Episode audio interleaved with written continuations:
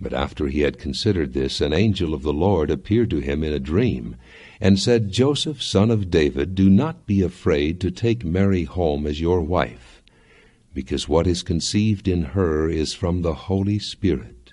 She will give birth to a son, and you are to give him the name Jesus, because he will save his people from their sins.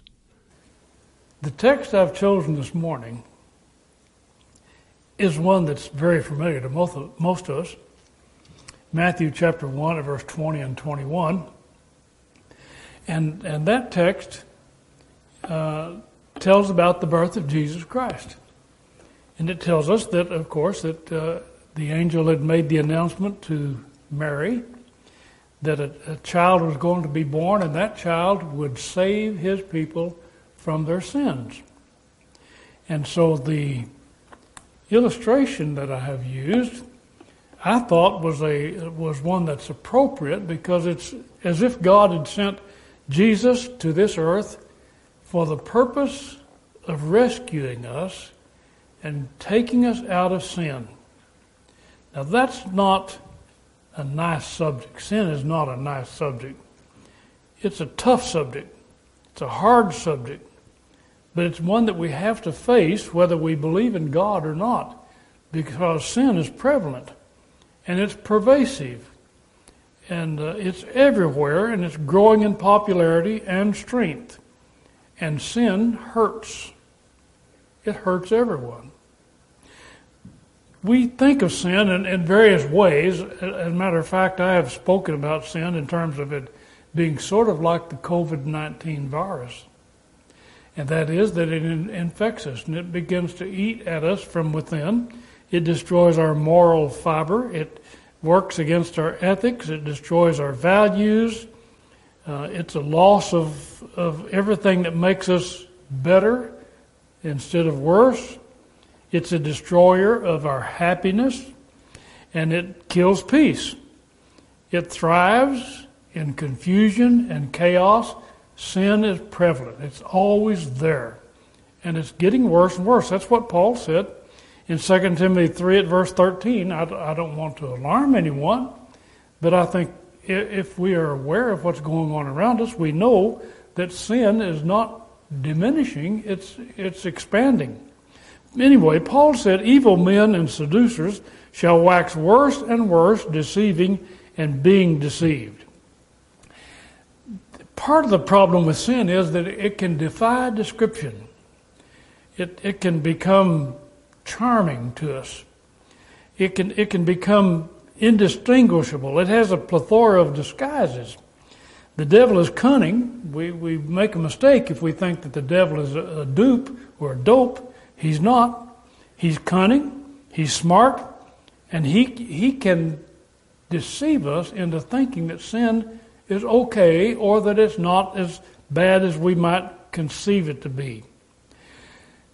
Part of our major problem with understanding sin is that we often uh, want to define it on a social or a international basis or a national basis.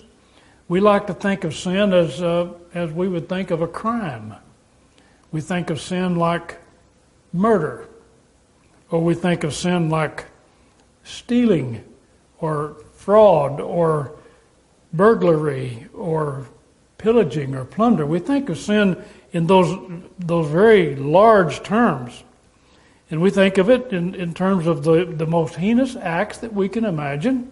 In the most egregious acts against society, we consider those to be sinful.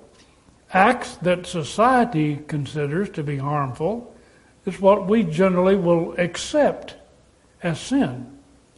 And yet that's, that's a false sense of security. Sin is broader than that, and it's deeper than that. And it actually has worse consequences because those are consequences of sin, obviously, those larger uh, categories. But still, sin underlies these and promotes and predicts and, and, uh, and facilitates the larger acts that we can visualize as being extremely harmful.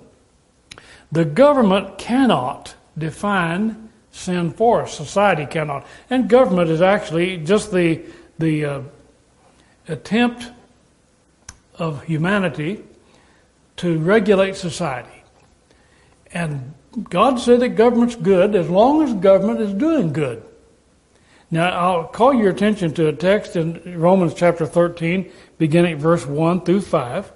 And in this text, Paul is writing, and he says, Let every soul be subject unto the higher powers. He's talking about government. He said, God ordained this. He ordered this. He said, the power is of God. The powers that be are ordained of God. Whosoever therefore resist the power, resist the ordinance of God, and they that resist shall receive to themselves damnation. So when society is attempting to govern itself and moderate itself and control itself and its its members, then this is this is God's intent. He wants society to be peaceful and calm and orderly. He says rulers are not a terror to good works, but to evil. So, as long as government maintains good order and not evil, obviously it's ordained of God. There are times when the government is, is wrong, and that, that's why we have to be careful when we say we can define sin by what the government calls sin or what the powers call sin, what society is defining as sin. He says, Will you then be afraid of the power? Do that which is good, and you shall have praise of the same. And so he keeps modifying and modulating the concept of what the government can do when he says, when it does good, when the government's doing good. Now, like we said before, the government doesn't always do good because the government is made up of people like us. And if we're sinning, then we're going to cause those that we're involved with to commit the same type of sin. He says, If you do that which is evil, be afraid, for he bears not the sword in vain. He is the minister of God, a revenger to execute judgment or execute wrath upon him that is evil. Wherefore you must needs be subject not only for wrath, but also for conscience sake. So we mind what the government tells us because the government is attempting to order society and keep us in restraint and keep us where we can relate to one another without harm. In the eventuality that civil law and criminal law conflict with the Bible, then we have a mandate from God that we must obey God rather than man. So when civil government tells us that something is right and the Bible says it's wrong, then we take our position with the Bible, what God has said. That's what Peter and the apostles said in Acts chapter 5, verse 29, when the authorities, which was the government at that time, said, Don't talk about Jesus anymore. And Peter said, We ought to obey God rather than man. Sin is broader than a, a civil definition of, of right and wrong. The Bible defines sin as a mistake. Sin is an error. We have done something wrong. And the Bible tells us what is right and what is wrong. Society comes along and says, wait, we don't believe that's right or we don't believe that's wrong, and so it's confused. For instance, the government may tell you that it's all right for you to be a homosexual. The Bible says that's not right. The, the government says it's okay if we will, if we will uh, authorize and legalize same sex marriages. And the Bible says that's not right. The government says it's okay if you, if you want to, uh, whatever you want to do to express yourself in a way that's not legitimate, and yet, the Bible says that we, we need to make sure that we're not harming someone by what we do. Now, the government and religious authorities have had problems over the years. And the government has sometimes stepped in and said, okay, uh, here's something you shouldn't be doing. You shouldn't pray in schools. Well, that's wrong, I believe. I believe that prayer should be allowed. But at the same time, the government says we can't do that, so we pray without whether we pray in school or not, we, we continue to pray. They have not told us that we can't pray, but they've simply uh, prohibited prayer in public places, uh, for instance, in our schools. But it, it, our historical past is checkered with problems between the church and state, the Spanish Inquisitions, the Roe versus Wade authorities or decisions and so forth have, have brought the world into conflict with the Bible. The major fact is clear. What the Bible describes as sin is harmful. Period. It hurts people. Now that's what I want you to take a look at when we look at that at, at that uh, rescue uh, image. Jesus came to save us from our sins. We can't think of sin in the abstract. Sin is not something that happens to us. Sin is something that we do. Sin is a mistake that I've made. So when the Bible tells me that Jesus came to save me from my sins, it's telling me that he came to save me from myself. Not from you, but from myself. You can sin against me, and that has no effect on my relationship to God. But when I sin against you, it has a relation, it has an effect on my relationship with you and with God. So my behavior is not an abstract sort of a thing that says here is sin and it exists somewhere apart from the individual. It doesn't. Sin exists in me. Now, obviously, it can be a disease. It can it can infect me, and it can uh, affect you, and I, my behavior can affect you too. But it's still a, a personal act of disobedience, a personal act that harms you, that harms people. Sin harms people. I selected this illustration also. It's called a caduceus.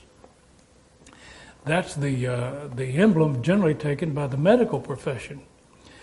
And the caduceus was, uh, was, has been adopted and used to, to show that uh, we, are, we can look at the medical profession for help and healing.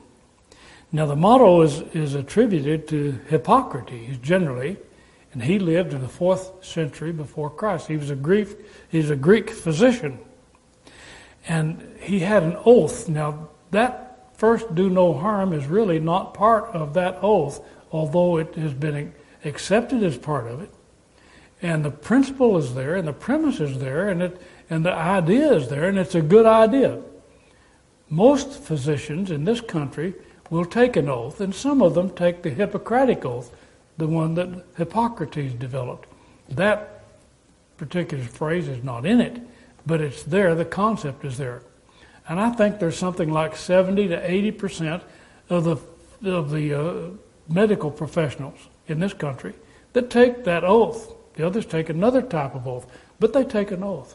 And the oath is to do no harm. And that's probably why we're having some problems uh, under this COVID 19 situation, because the medical professions and professionals, either those involved in the science of medicine, or those involved in the administration of it, do not want to promote or prescribe a cure that's going to hurt you and do no more harm than good. So they have an oath. They're working on an oath. They, they don't want to harm. And that actually, that, that particular oath, that motto, could very well apply to Jesus. And that, that's why I want to bring him up in this context. Because we're told in 1 Peter chapter 2 at verse 22 that Jesus did no sin, neither was guile found in his mouth. Well, that tells me that Jesus did not hurt a single soul. He did not hurt a single person. Nobody. And yet he was accused of hurting people in John chapter 8 at verse 46, Jesus actually confronted a group of people that were trying to harm him. And his, his question to them was, which of you convinces me or convicts me of sin? He said, if I say the truth, why, you, why do you not believe me? He actually challenged them. He said, you tell me where I have hurt you. Where, where have I hurt you? And that's what sin does. Sin hurts people. In John chapter 10 at verse 31 and 32, it says, Then the Jews took up stones again to stone him. They wanted to kill him. It was a mob and a mob mentality. They were going to kill Jesus. They were going to stone him to death. And his comment to them was, he said, which, which of the good works that I have showed you from my Father, for which of these are you going to stone me? What have I done to you? How have I harmed you? How have I hurt you? And of course, they, they had no response. Now, that, that's amazing to me. Jesus is the only man who lived on this earth that never hurt a person. Never hurt a person. In Matthew chapter 26, the religious leaders brought Jesus into their custody and they brought him into their council and they began to ask him questions. And part of those questions had to do with whether or not he had done something wrong, that he had hurt someone. So in chapter 26 of Matthew, verse 59 and 60, the text says, Now the chief priests and elders and all the council sought for, uh, looked for false witness against Jesus to put him to death, but found none. They were looking for a fault with Jesus. They couldn't find one. Now, it wouldn't take people too long to find something wrong with me. That I have done something wrong, that I've made a mistake, and that I've hurt somebody by my sin. But they couldn't find anything in Jesus. So they brought him to Pilate, who was the prelate over the uh, Roman government and who was in, in control of that district of Rome, in control of those people in Jerusalem. And in John 18 38, there was a, a question going back and forth, and the question was the, the, who, was, who was saying who was a king? And the, the rulers were saying, This man is saying he's a king.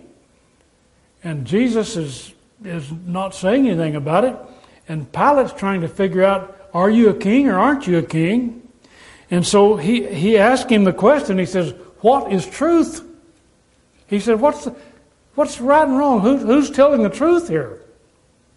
Well, if Jesus lied, then his lie would have hurt someone. But Jesus didn't lie. And Jesus said, when he said this, he went out after he talked to Jesus. He went out and looked at the mob and he, he said uh, to the Jews, he said, I find no fault in him. I don't, I don't see anything that he's done wrong. When Peter began to preach the gospel and he, he reached beyond the Jewish community, and he began to preach to those who were called the Gentiles, the Gentile nation. He talked to a, a household of people under the uh, authority of a, a, Roman centurion who, who was named Cornelius. And Cornelius brought Peter into his home and asked him about Jesus. And Peter said in Acts chapter 10 verse 38 that God anointed Jesus of Nazareth with, with the Holy Spirit and with power who went about doing good and healing all that were oppressed of the devil, and God was with him. Peter was saying, Jesus never hurt a soul, never hurt anyone. Now, I have two texts that, I, that I've selected that, that have really given me some, some problem over the years. And uh, maybe, I, maybe I've gotten the, the uh, concept and context right. Let's see if we have. These two texts involve two different people. The first text in John chapter 5 at verse 14 says, Afterward, Jesus found him in the temple. What he found a man that he had healed who had been crippled for 38 years. He had, he'd, he'd lain as a beggar at the, at the uh, site of a pool and was not able to get up. And uh, he, he'd, he'd been crippled for that long a period of time. He was a, maybe a paraplegic. He couldn't walk. He was uh, handicapped. And when he found the man, he healed him, and later on the man came to him, and Jesus said this to him, and this is significant because these are the only two places in the New Testament where he says this. He came to him and he said, You are made whole, he told the man who had been crippled.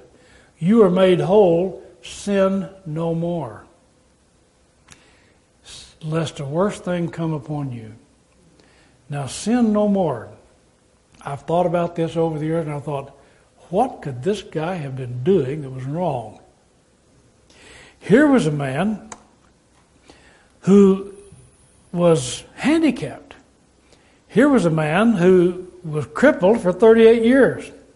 He was a physically challenged individual. And my question is who could he have been hurting? Because sin is hurting someone, it hurts someone. Who could he have been hurting? Do you know of any crippled person that could hurt someone? You say, well, if they're crippled, they really can't hurt you. But we're confining sin to physical things, aren't we? I, I know a lot of crippled individuals, a lot of handicapped individuals that can hurt people, and they can hurt them deeply. And it doesn't have to be a physical act. And they can hurt themselves. So here you have Jesus saying, quit hurting people. Sin no more. Quit hurting people. And then the next question, of course, that would be a foolish question on my part say, could this fellow have been hurting anyone? Certainly he could. He could be hurting himself, he could be hurting his family. He could be hurting the people around him. There are a lot of ways you can hurt someone. The other illustration is a woman that society would characterize as a prostitute in John chapter 8. And this woman had been taken into custody by different ones, by the, the Jews, and they brought her to Jesus. They said, We caught this woman committing adultery. Now, the Old Testament law required that when a person committed adultery in the city, where they could be found, could be discovered, when a person committed adultery, both the man and the woman were guilty and were to be stoned. That's what the Old Testament law required. They didn't bring a man with them, they just brought her. But you look at this thing, and it, when Jesus, when everything cleared out and everybody left and nobody decided they wanted to stone her, and there's several reasons why I believe they didn't do it. But, but the main thing was, Jesus, of course, Jesus told him, He that is without guilt cast the first stone. And they began to leave from the oldest to the youngest because they were, they were complicit in this somehow. Whether they set it up and contrived it, whatever it might have been, they, they didn't stone her. But think about this just a minute. He told this woman, he said, Go and sin no more. Now, the question is, who is she hurting? We sometimes, government, and I want to get back to this point, the government and the society says, well, sexual relations are really crimes without a victim, victimless crimes. Two consenting adults get involved in this, therefore, it's not a crime. But the Bible says it is a sin. You are hurting someone. You are hurting someone. Now, sin causes suffering. That's where I want to get this to. I'm not talking about what it does to you. I'm talking about what you do to them, what you do to other people when you sin. All right. It causes suffering. If the sin is egregious enough and obvious enough, and the law of the land takes control of it, then we know that there are penalties to be paid. Isn't that correct? If you if you plunder, if you riot, if you if you trans, transgress or trespass on someone's property, if you steal someone from so, something from someone, if you murder someone, if you if you hurt them, if you harm them physically, the law steps in. But you don't have to go that far to sin. Let me, let me give you some illustrations. You can hurt someone, sin, by stealing their property by a surreptitious method, a sneaky method. You can get somebody's money and steal money from them simply by deceiving them. And you hurt them. You're hurting someone. You can hurt someone by, by cheating them out of their possessions. A, a deal that you know that you get involved in, maybe it's a financial deal, whatever it may be, you can cheat them and you hurt them. You're hurting someone. I, am sure we can understand that. If we lie to people, we can hurt them. We hurt them. We damage them. When I lie to you, I damage you. I hurt you.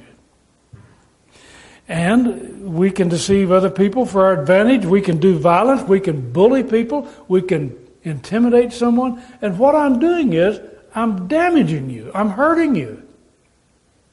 I think that's, that should be pretty obvious. I can slander you. I can hurt your feelings. I can tell things about you that are not true. I can hurt your reputation. I can hurt you. What Jesus said was, quit hurting people. That's what he told these two.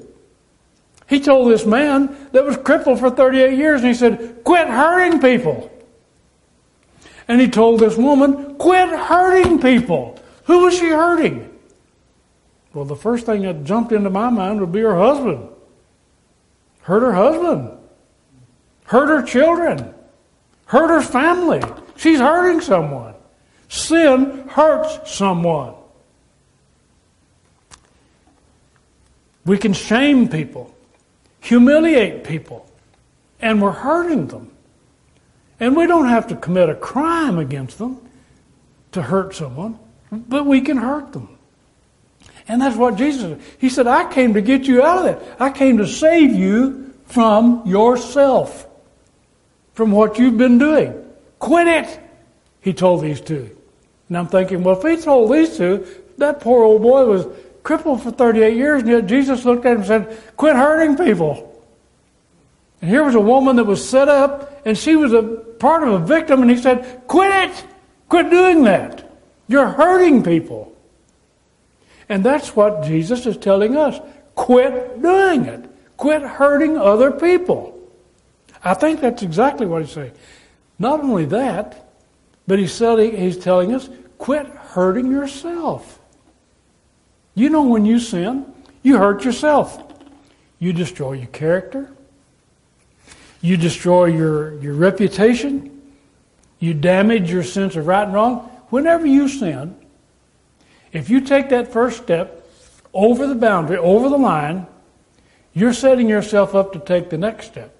It becomes easier the next step, the next time, the next time. And there are always reasons, the devil will always give you enough reasons why you do it. There's always justification and rationale for sinning. I sinned because. I lost my temper because. Now I hurt someone else with it, and I hurt myself, but it was I had a good reason for it. Righteous indignation, a lot of people like to call it. But uh, the Bible says the the uh, the anger the anger of man does not work the righteousness of God. It doesn't do it. Anger hurts me, and it hurts you. It hurts both of us. We can damage our sense of right and wrong. We can lower our moral standard by sin. We can, we can uh, warp our souls. We can damage ourselves. We can forget God when we sin. We forget Him and forget that we are made in the image of God. So, the saddest part of all of this, that I think, is that, that when we reach the point where we think, who are we hurting? And who cares what I do? I've heard that so many times with people who have abused drugs and alcohol. Who am I hurting? I'm not hurting anyone. I'm, it's, it's nobody else's business. Who am I hurting? Who cares? Who cares if, if my marriage falls apart and I'm, I'm, I'm the culprit in it? that I've made things so hard on people, on my mate that they just can't stand me more. Who cares? I'm just hurting myself. Who cares if, if uh, my kids don't like me? Who cares if I, have have a, if I was abusive to them? Who really cares? Well, I'll tell you who cares and who it's hurting. It's hurting the people that love you. That's who it's hurting. It's not going to hurt anybody else. When I go, when I drive down the road and somebody you know, gives me an obscene gesture that I don't know, it doesn't bother me. But someone I love gives me that gesture, it hurts me. It hurts. Somebody curses me, I don't know them, it, it runs off my back like water off a duck's back. I don't care. But if someone I love, if my wife or my children or my friends curse me, it cuts me to the heart. So, actually, when we, when we sin against someone, and when we sin against ourselves, when we do things to ourselves, hurt ourselves, we are hurting someone else. We're hurting people that love us. And I've heard this too. Well, my parents don't care about me. My children don't care about me. Nobody cares about me. Nobody cares what happens to me. My friend, that's wrong. Because there's someone that cares. Someone that cares about you, and that's God. And every time you sin, you break his heart. That's the problem. Now, and that's that's that's wrong. Now, uh, sometimes we, we, we don't really understand that we're hurting him as much when we sin, and that that it's bothering him. Now, I know that he loves us, and his heart is full of love for me. And so, when I do something that hurts myself and hurts you, it hurts God, and that's that's what sin does. In Genesis chapter 39, there was a fellow by the name of Joseph. He was a good young man. He was sold into Egyptian bondage by his brothers. He was a young guy, and apparently he, he irritated his brothers. And they sold him to a wandering group of, of nomads who took him into Egypt and sold him to a man by the name of Potiphar. And Potiphar worked in, in the house of Pharaoh, but uh, Potiphar put everything under Joseph's control because Joseph was a good, honest man with integrity. And during his service there, Potiphar's wife decided she wanted to commit adultery with Joseph. She wanted to get him in bed. And so in this in this context, in Genesis 39, verse 8 and 9, the text says, Joseph says, Behold, my master knows not what is with me in the house. He says, He's given me the run of the place, and I take care of everything for him. And he's committed all that he has to my hand. There's none greater in this house than me. So he had everything. And his, his, his master, that is Potiphar, trusted him with everything. He says, Neither has he kept back anything from me but you. He's talking to Potiphar's wife. She's wanting to get him to commit adultery with her. Because you are his wife, how then can I do this great wickedness and sin against God? Whose heart was he going to break? Who would know? Potiphar's wife would probably keep it a secret. Joseph would, keep it a secret. They wouldn't tell the old man. But Joseph said, you know, I'm not going to break his heart. I'm not going to do that. So, that's why Jesus came to this earth. He came to help us stop hurting people. Quit hurting people. In John chapter 12, at verse 47 and 48, Jesus said, If any man hear my words and believe not, I judge him not. Now, he didn't come down to this earth to say, You're wrong and you're wrong and you're wrong. He came down to this earth to say, I want you to quit hurting people, and I'm going to help you get to that point. That's what I'm going to do. Get you to stop doing that. He said he came to save the world. Now, the problem is, and here, I said all that to get to this. Believe it or not, it was all said to get to this point. How do I, when I hurt you, how do I fix it? How do I balance the scales of justice? How do I right the wrong that I've done to you or to myself?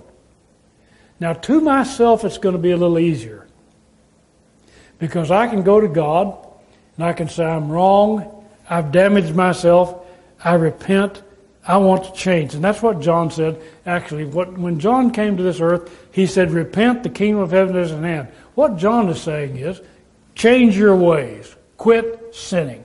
That's what John's saying. Change your life. And the reason why a lot of us change our lives is because we're afraid that we're going to have to face justice in the day of judgment. And we are. Hebrews 10, 30 and 31 says, We know him that says, Vengeance belong unto me. I will repay, saith the Lord. And again the Lord shall judge his people. It's a fearful thing to fall in the hands of the living God. We recognize that crime carries penalties. So when I do something wrong, I need to balance the scales of justice somehow. That has to be done. You remember a little fella, uh, if you have read your Bible and you've read the book of Luke, you ran across this fellow by the name of Zacchaeus in Luke chapter 19. He was a tax collector. And when Jesus came through, the crowd pressed around Jesus so much so that Zacchaeus, who was a man of smaller stature, stature couldn't see, so he crawled up in the sycamore tree. And our, our kids usually sing that song about Zacchaeus in the sycamore tree. But he came to observe, he wanted to see Jesus. And when Jesus saw him, he told him to come out of the tree. He was going to eat at his house that day. And when he did, Zacchaeus made a statement. He said, at verse 8, he said, Half of my goods will I give to the poor. He was going to try to make things right. So he stole things. Now think about it. If I steal something from you, how do I make it right? Will you give it back? Right? Give it back. Make your recompense, restitution. That's what Zacchaeus is saying. He said, I'm going, to, I'm going to give half of my goods to the poor. And if I've taken anything from any man by false accusations, I restore him fourfold. I'm going to give him four times as much as I took from him. if we, if we set that policy, we would probably uh, be less inclined to steal something from someone. So, how do we balance the scales of justice? Sometimes these things are simple, aren't they? This idea, this little fluffy word or fluffy phrase we use all the time, oh, I'm sorry, doesn't get it. It doesn't touch it. I hurt you. When I hurt you, I can hurt your feelings.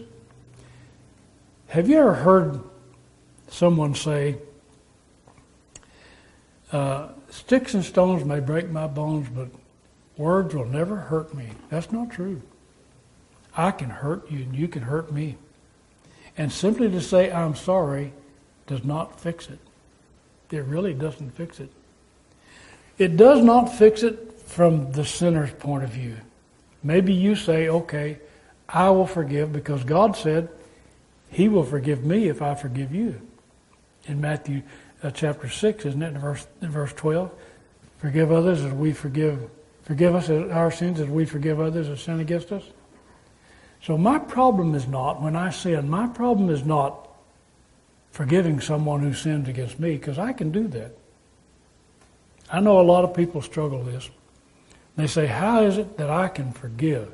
I, I, I, I don't know how to forgive because I can't forget. I'll tell you what, it's a lot easier to forgive than it is to forget, to grant forgiveness or get forgiveness for what you've done and mend yourself. I don't know how I can fix it with myself. Paul couldn't fix it. Uh, Paul, Paul persecuted Christians for a long time when he was Saul, and he never forgot it. He couldn't get over it. He couldn't get over it. When I hurt you, I can ask you for forgiveness, and you can probably forgive me, but I'm not sure that it fixes me. I'm not sure it fixes me. I carry that with me. I carry it with me because I've done something to you, I've hurt you. I can repent and I can change my life. I can change what I'm doing, but I'm not sure that, that uh, it fixes me just by trying to fix you. Have you seen this illustration before? Humpty Dumpty sat on a wall. Humpty Dumpty had a great fall. All the king's horses and all the king's men couldn't put Humpty Dumpty together again. When you break an egg, you can't fix it. You can't fix it. There's some eggs we break we can't fix. They just can't be fixed. We wound someone, we wound them by our deeds, by our words, by our acts. We sin against someone, and there's no fixing that.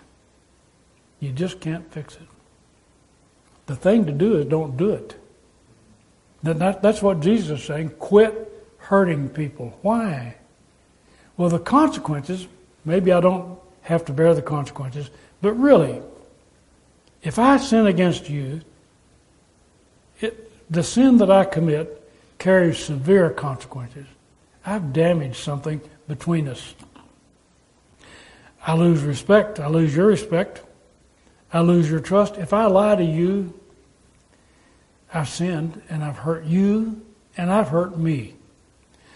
And, and hours and hours of regret and remorse will sweep down upon me because I don't know how to balance those scales. I can't balance the scales. I'm stuck with it. I did it. I cannot unring a bell. Now, some of the silly illustrations are I can't put the tooth, toothpaste back in the tube. I can't unring a bell. I can't take back what I've done. I can say things wrong and bad to you, and I can come to you and say, I'm sorry. Please forgive me. And as a good Christian, you probably do. But I'll live with that remorse that I did that and I shouldn't have done that. And Jesus came to save me from that sin. And you know, the only place that I can find forgiveness, and the word forgiveness means to lift up the burden, take the burden off. Some things I'm going to have to live with that I did all of my life. I'm going to have to live with them. You may forget them, but I probably won't forget them. Things that I do to you. Jesus told a man, and this is so amazing to me, and the, the statement that he makes is so, so impressive. They, in the book of Luke in chapter 5, Jesus was in a house, and the crowd was pressing around, and there was a, a man that was laid upon his sick bed, and he couldn't get up and come in and to be healed. And so his friends took him up on the roof and took the tiles off the roof and let him down in, into the midst of Jesus. And Jesus said something that is so, so broad and so expansive. He said, Man, your sins are forgiven you. He took the man weight of the man's sins off of him. Took it off of him. Lifted the burden. And now he says to me, Bill, I know you've done things wrong. And I know there, there are things that you can't fix. You can't balance the scales. There's no way you can do that. And so here I am. How do I, how do I fix things between us? How do I fix things, bad things that I did years ago that are they're still there? They're they're there. I did it. There's no two ways about it, and there's no way I can retract that. What I did, I did it. How do I how do I lift the burden? I can't. But Jesus can. He can lift the burden, and then he tells me, Go and sin no more, lest a worse thing. It just gets worse. If you sin, it just gets worse. It doesn't get any better. Go and sin no more, lest a worse thing come upon you. God help you do that.